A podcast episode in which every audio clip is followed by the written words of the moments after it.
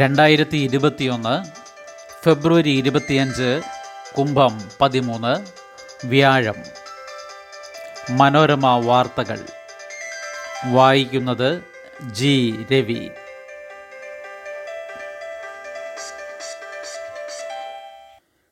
ശബരിമല പൗരത്വ നിയമ പ്രക്ഷോഭങ്ങൾ കേസുകൾ പിൻവലിക്കും. ഒഴിവാക്കുക ഗുരുതര സ്വഭാവമില്ലാത്ത കേസുകൾ. വാഹനങ്ങൾ തകർത്തതിനും മറ്റുമുള്ള ക്രിമിനൽ കേസുകൾ തുടരും. ശബരിമല യുവതീ പ്രവേശം, പൗരത്വ ഭേദഗതി നിയമം എന്നിവയുമായി ബന്ധപ്പെട്ട സംസ്ഥാനത്ത് നടന്ന പ്രക്ഷോഭങ്ങളിൽ ഗുരുതര ക്രിമിനൽ സ്വഭാവമില്ലാത്ത എല്ലാ കേസുകളും പിൻവലിക്കാൻ മന്ത്രിസഭ തീരുമാനിച്ചു. ശബരിമല പ്രക്ഷോഭ കേസുകൾ പിൻവലിക്കണമെന്ന് എൻ എസ് എസ് അടക്കമുള്ള സംഘടനകൾ ആവശ്യപ്പെട്ടിരുന്നു. നാമജപ ഘോഷയാത്രയുടെ പേരിൽ സ്ത്രീകൾക്കെതിരെ ചുമത്തിയ കേസുകൾ പിൻവലിക്കും. വഴിതടയൽ സമരങ്ങളിൽ പങ്കെടുത്തതിൻ്റെ പേരിലും നിരോധനാജ്ഞ ലംഘിച്ച് സമരം നടത്തിയതിൻ്റെ പേരിലുമുള്ള കേസുകളും ഒഴിവാക്കും. അതേസമയം അക്രമങ്ങളുടെ പേരിലും വാഹനങ്ങൾ തകർത്തതിൻ്റെ പേരിലും മറ്റുമുള്ള ഗുരുതര ക്രിമിനൽ കേസുകൾ തുടരും. പൗരത്വ ഭേദഗതി നിയമത്തിനെതിരായ പ്രക്ഷോഭങ്ങളുടെ പേരിൽ പോപ്പുലർ ഫ്രണ്ട് അടക്കമുള്ള സംഘടനകളുടെ പ്രവർത്തകർക്കെതിരെ മുന്നൂറ്റി പതിനൊന്ന് കേസുകളാണ് രജിസ്റ്റർ ചെയ്തത്. അറസ്റ്റുകൾ ആയിരത്തി എണ്ണൂറ്റി ഒൻപത്. ഇവയിൽ എത്ര കേസുകൾ ഒഴിവാകുമെന്ന് വ്യക്തമായിട്ടില്ല. അറുപത് കഴിഞ്ഞവർക്കും രോഗികൾക്കും കോവിഡ് വാക്സിൻ മാർച്ച് ഒന്ന് മുതൽ. സർക്കാർ കേന്ദ്രങ്ങളിൽ സൗജന്യം, സ്വകാര്യ ആശുപത്രികളിൽ പണം നൽകണം. അറുപത് വയസ്സ് കഴിഞ്ഞവർക്കും നാൽപ്പത്തി അഞ്ച് കഴിഞ്ഞ ഗുരുതര രോഗമുള്ളവർക്കും മാർച്ച് ഒന്ന് മുതൽ പതിനായിരം സർക്കാർ കേന്ദ്രങ്ങളിലായി സൗജന്യ കോവിഡ് വാക്സിൻ നൽകാൻ കേന്ദ്ര മന്ത്രിസഭാ തീരുമാനം. ഇരുപതിനായിരം സ്വകാര്യ ആശുപത്രികളിൽ പണം ഈടാക്കിയും വാക്സിൻ നൽകും. നിരക്ക് ആരോഗ്യ മന്ത്രാലയം വൈകാതെ പ്രഖ്യാപിക്കും. രാജ്യത്ത് അറുപത് വയസ്സിന് മുകളിലുള്ള പത്തു കോടിയോളം പേരുണ്ടെന്ന് മന്ത്രി പ്രകാശ് ജാവദേക്കർ പറഞ്ഞു. കേരളത്തിൽ ആരോഗ്യപ്രവർത്തകർക്കും കോവിഡ് മുന്നണി പോരാളികളുമായി അഞ്ച് പോയിൻറ്റ് അഞ്ച് ലക്ഷം പേർക്കുള്ള വാക്സിനേഷനാണ് ഇപ്പോൾ നടക്കുന്നത്. അറുപത് വയസ്സിന് മുകളിലുള്ള അൻപത്തി ഒന്ന് ലക്ഷം പേരും ഗുരുതര രോഗങ്ങളുള്ള മുപ്പത്തി രണ്ട് ലക്ഷം പേരും സംസ്ഥാനത്തുണ്ടെന്നാണ് കണക്ക്. തിരഞ്ഞെടുപ്പ് ഡ്യൂട്ടി, വാക്സിനേഷൻ ഇന്നു മുതൽ. നിയമസഭാ തെരഞ്ഞെടുപ്പ് ഡ്യൂട്ടിക്ക് നിയോഗിക്കപ്പെടുന്ന സർക്കാർ ജീവനക്കാർക്കുള്ള കോവിഡ് മെഗാ വാക്സിനേഷന് ഇന്ന് തലസ്ഥാനത്ത് തുടക്കമാകും. ജിമ്മി ജോർജ് സ്റ്റേഡിയത്തിൽ രാവിലെ ഒൻപതിന് ആരംഭിക്കുന്ന വാക്സിനേഷനിൽ ആയിരം പേരെയാണ് വിളിച്ചിട്ടുള്ളത്. തിരുവനന്തപുരം ജില്ലയിലാകെ അൻപത്തി എട്ടായിരം പേരുടെ പട്ടികയാണ് ലഭിച്ചത്. തിരഞ്ഞെടുപ്പ് ഡ്യൂട്ടിയുടെ മറവിൽ വാക്സിൻ എടുക്കാനുള്ള ശ്രമമാണെന്ന സംശയം മൂലം മുപ്പതിനായിരം പേരിലേക്ക് പട്ടിക ചുരുക്കി. വർഗീസിൻ്റെ ബന്ധുക്കൾക്ക് അൻപത് ലക്ഷം നഷ്ടപരിഹാരം. നഷ്ടപരിഹാരം ഹൈക്കോടതി നിർദ്ദേശത്തെ തുടർന്ന് സർക്കാരിനു നൽകിയ നിവേദനം പരിഗണിച്ച് നക്സൽ വേട്ടയ്ക്കിടെ തിരുനെല്ലിക്കാട്ടിൽ പോലീസ് വെടിയേറ്റ് മരിച്ച വർഗീസിൻ്റെ കുടുംബാംഗങ്ങൾക്ക് അൻപത് ലക്ഷം രൂപ നഷ്ടപരിഹാരം അനുവദിക്കാൻ മന്ത്രിസഭ തീരുമാനിച്ചു.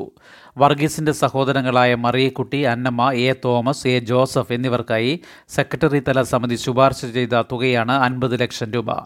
ആയിരത്തി തൊള്ളായിരത്തി എഴുപത് ഫെബ്രുവരി പതിനെട്ടിനാണ് വർഗീസ് കൊല്ലപ്പെട്ടത്.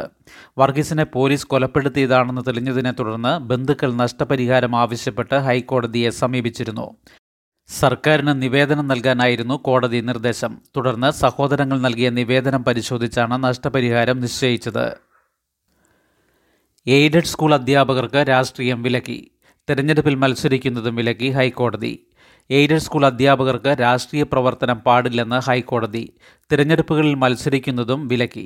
എയ്ഡഡ് സ്കൂൾ അധ്യാപകർക്ക് മത്സരിക്കാൻ ഇളവ് അനുവദിക്കുന്ന ചട്ടം ഭരണഘടനാ വിരുദ്ധമാണെന്ന് വിലയിരുത്തിയാണ് chief justice S Manikumar, justice Shaji P Chaly എന്നിവരുൾപ്പെട്ട ഡിവിഷൻ ബെഞ്ചിൻ്റെ ഉത്തരവ്.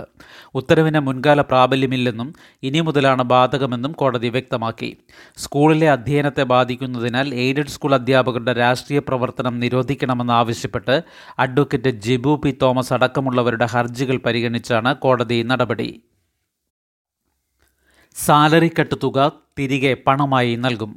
കോവിഡ് സാമ്പത്തിക പ്രതിസന്ധി മൂലം കഴിഞ്ഞ വർഷം സർക്കാർ ജീവനക്കാരിൽ നിന്ന് പിടിച്ച ഒരു മാസത്തെ ശമ്പളം ഏപ്രിൽ മുതൽ അഞ്ച് തവണകളായി തിരികെ നൽകാൻ മന്ത്രിസഭ തീരുമാനം.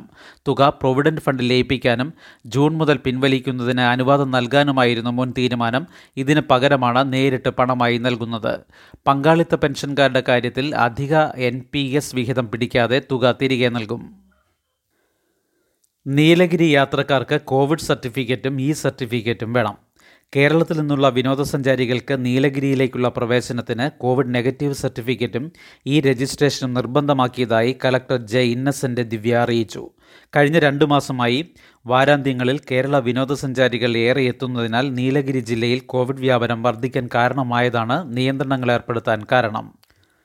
നീലഗിരിയിലേക്കുള്ള ചെക്ക് പോസ്റ്റുകളായ ബർലിയാർ, കുഞ്ചപ്പന, നാടുകാണി, പാട്ടവയൽ, ചോരാടി, താളൂർ, നമ്പ്യാർകുന്ന് എന്നിവിടങ്ങളിൽ ഇന്നു മുതൽ പരിശോധന ശക്തമാക്കും. കേരളത്തിൽ കോവിഡ് വ്യാപനം കൂടിയതിനെ തുടർന്നാണ് ജില്ലാ ഭരണകൂടം നിയന്ത്രണം ശക്തമാക്കിയത്. കോവിഡ് നെഗറ്റീവ് സർട്ടിഫിക്കറ്റ് ഡൽഹിയിലും ശനി മുതൽ നിർബന്ധം. കേരളത്തിൽ നിന്നുള്ള യാത്രക്കാർക്ക് R T P C R negative certificate ഡൽഹിയും നിർബന്ധമാക്കി. കോവിഡ് ബാധ കൂടുതലുള്ള മഹാരാഷ്ട്ര, കേരളം, പഞ്ചാബ്, മധ്യപ്രദേശ് എന്നീ സംസ്ഥാനങ്ങളിൽ നിന്നും ചണ്ഡീഗഡിൽ നിന്നും എത്തുന്നവർക്കാണ് സർട്ടിഫിക്കറ്റ് നിർബന്ധമാക്കുന്നത്. തിങ്കളാഴ്ച ചേർന്ന ഡൽഹി ദുരന്ത നിവാരണ അതോറിറ്റി യോഗം ഇക്കാര്യം ചർച്ച ചെയ്തു. അന്തിമ ഉത്തരവ് ഉടനുണ്ടാകും. യാത്രയ്ക്ക് എഴുപത്തിരണ്ട് മണിക്കൂർ മുൻപുള്ള സർട്ടിഫിക്കറ്റ് വേണം ഹാജരാക്കാൻ. വിമാനത്താവളത്തിലും വിവിധ റെയിൽവേ സ്റ്റേഷനുകളിലും ഇതിന് പരിശോധനാ കൗണ്ടറുകളും ക്രമീകരിക്കും. രാജ്യത്തെ പത്ത് സംസ്ഥാനങ്ങളിലേക്ക് യാത്ര ചെയ്യണമെങ്കിൽ നിലവിൽ കോവിഡ് നെഗറ്റീവ് സർട്ടിഫിക്കറ്റ് ആവശ്യമാണ്. മഹാരാഷ്ട്ര, കേരളം, ഗുജറാത്ത്, ഡൽഹി, ഗോവ, രാജസ്ഥാൻ എന്നീ സംസ്ഥാനങ്ങളിൽ നിന്നുള്ളവർക്ക് R T P C R negative certificate നിർബന്ധം.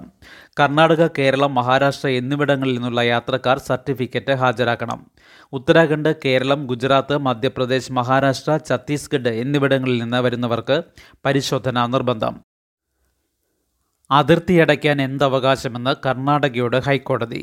കോവിഡിനെ തുടർന്ന് കേരളത്തിൽ നിന്ന് ദക്ഷിണ കന്നഡയിലേക്കുള്ള അതിർത്തി അടച്ചിട്ട നടപടി ചോദ്യം ചെയ്തുള്ള ഹർജിയിൽ കേന്ദ്ര കർണാടക സർക്കാരുകൾക്ക് ഹൈക്കോടതി notice. Karnataka P C C secretary Subbaiah Rai സമർപ്പിച്ച പൊതു താൽപ്പര്യ ഹർജിയിലാണ് കർണാടക ഹൈക്കോടതിയുടെ നടപടി. സംസ്ഥാന അതിർത്തികളിലെ വിലക്ക് നീക്കിക്കൊണ്ടുള്ള കേന്ദ്ര സർക്കാരിൻ്റെ അൺലോക്ക് മാനദണ്ഡങ്ങൾ നിലനിൽക്കെ ജില്ലാ ഭരണകൂടം എങ്ങനെയാണ് അതിർത്തി അടയ്ക്കുന്നതെന്ന് കോടതി ചോദിച്ചു. കർണാടക ആരോഗ്യവകുപ്പ്, ദക്ഷിണ കന്നഡ ദുരന്ത നിവാരണ അതോറിറ്റി എന്നിവർക്കും സത്യവാങ്മൂലം സമർപ്പിക്കാൻ നോട്ടീസ് നൽകിയിട്ടുണ്ട്. ചുട്ടുപൊള്ളി കേരളം. ഇന്നലെ രാജ്യത്ത് ഏറ്റവും ഉയർന്ന ചൂട് കോട്ടയത്ത്.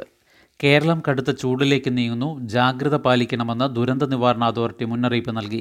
ഇന്നലെ കോട്ടയത്താണ് രാജ്യത്ത് ഏറ്റവും ഉയർന്ന ചൂട് രേഖപ്പെടുത്തിയത്. മുപ്പത്തിയാറ് പോയിൻറ്റ് ഏഴ് ഡിഗ്രി സെൽഷ്യസ്, ശരാശരിയേക്കാൾ രണ്ട് പോയിൻറ്റ് എട്ട് ഡിഗ്രി കൂടുതലാണ് ഇത്.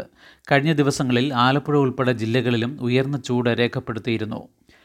ദുരന്ത നിവാരണ അതോറിറ്റി നിർദ്ദേശങ്ങൾ: രാവിലെ പതിനൊന്ന് മുതൽ മൂന്ന് വരെ നേരിട്ട് വെയിലേൽക്കുന്നത് ഒഴിവാക്കുക. നിർജ്ജലീകരണം തടയാൻ ഇടയ്ക്കിടെ വെള്ളം കുടിക്കുക.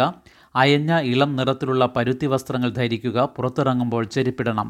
വയോധികർ, ഗർഭിണികൾ, കുട്ടികൾ, രോഗികൾ എന്നിവർ ഉച്ചസമയത്ത് കഴിയുന്നതും പുറത്തിറങ്ങരുത്. സ്കൂളുകളിൽ ശുദ്ധജലം കരുതണം. ക്ലാസ് മുറികളിൽ വായുസഞ്ചാരം ഉറപ്പുവരുത്തണം. ചൂട് പരമാവധിയിലെത്തുന്ന നട്ടുച്ചയ്ക്ക് പാചകം ഒഴിവാക്കുക. ഉച്ചയ്ക്ക് കന്നുകാലികളെ മേയാൻ വിടുന്നതും വെയിലത്ത് കെട്ടിയിടുന്നതും ഒഴിവാക്കുക. പാർക്ക് ചെയ്ത വാഹനങ്ങളിൽ കുട്ടികളെയോ വളർത്തുമൃഗങ്ങളെയോ ഇരുത്തിയിട്ട് പോകാൻ പാടില്ല. മുപ്പത് ലക്ഷം ട്രാക്ടറുകൾ അണിനിരത്തുമെന്ന് രാകേഷ് ടിക്കായത്ത്. വിവാദ കൃഷി നിയമങ്ങൾ കേന്ദ്ര സർക്കാർ പിൻവലിച്ചില്ലെങ്കിൽ നാൽപ്പത് ലക്ഷം ട്രാക്ടറുകളുമായി കർഷകർ പാർലമെൻറ്റിലേക്ക് നീങ്ങുമെന്ന് ഭാരതീയ കിസാൻ യൂണിയൻ നേതാവ് രാകേഷ് ടിക്കായത്തിൻ്റെ മുന്നറിയിപ്പ്.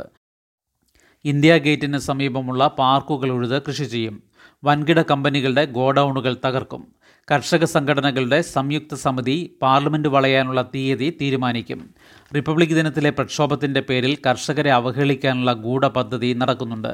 ത്രിവർണ്ണ പതാകയെ സ്നേഹിക്കുന്നവരാണ് കർഷകരെന്നും ടിക്കായത്ത് പറഞ്ഞു. അതേസമയം കർഷകരുമായി ഇനിയും ചർച്ചകൾ നടത്താൻ കേന്ദ്ര സർക്കാർ തയ്യാറാണെന്നും അവരുടെ ക്ഷേമം ഉറപ്പാക്കുമെന്നും കേന്ദ്ര കൃഷിമന്ത്രി നരേന്ദ്ര സിംഗ് തോമർ പറഞ്ഞു. റിപ്പബ്ലിക് ദിനത്തിൽ രാജ്യതലസ്ഥാനത്തുണ്ടായ പ്രക്ഷോഭവുമായി ബന്ധപ്പെട്ട് ഇതുവരെ പത്തൊൻപത് പേരെ അറസ്റ്റ് ചെയ്തതായി കേന്ദ്ര സർക്കാർ ഹൈക്കോടതിയെ അറിയിച്ചു. ഇരുപത്തിയഞ്ച് കേസുകളെടുത്തു. സംഘർഷത്തിൻ്റെ പശ്ചാത്തലത്തിൽ ചെങ്കോട്ടയിൽ സുരക്ഷ വർദ്ധിപ്പിച്ചു. ശുഭദിനം. നന്ദി.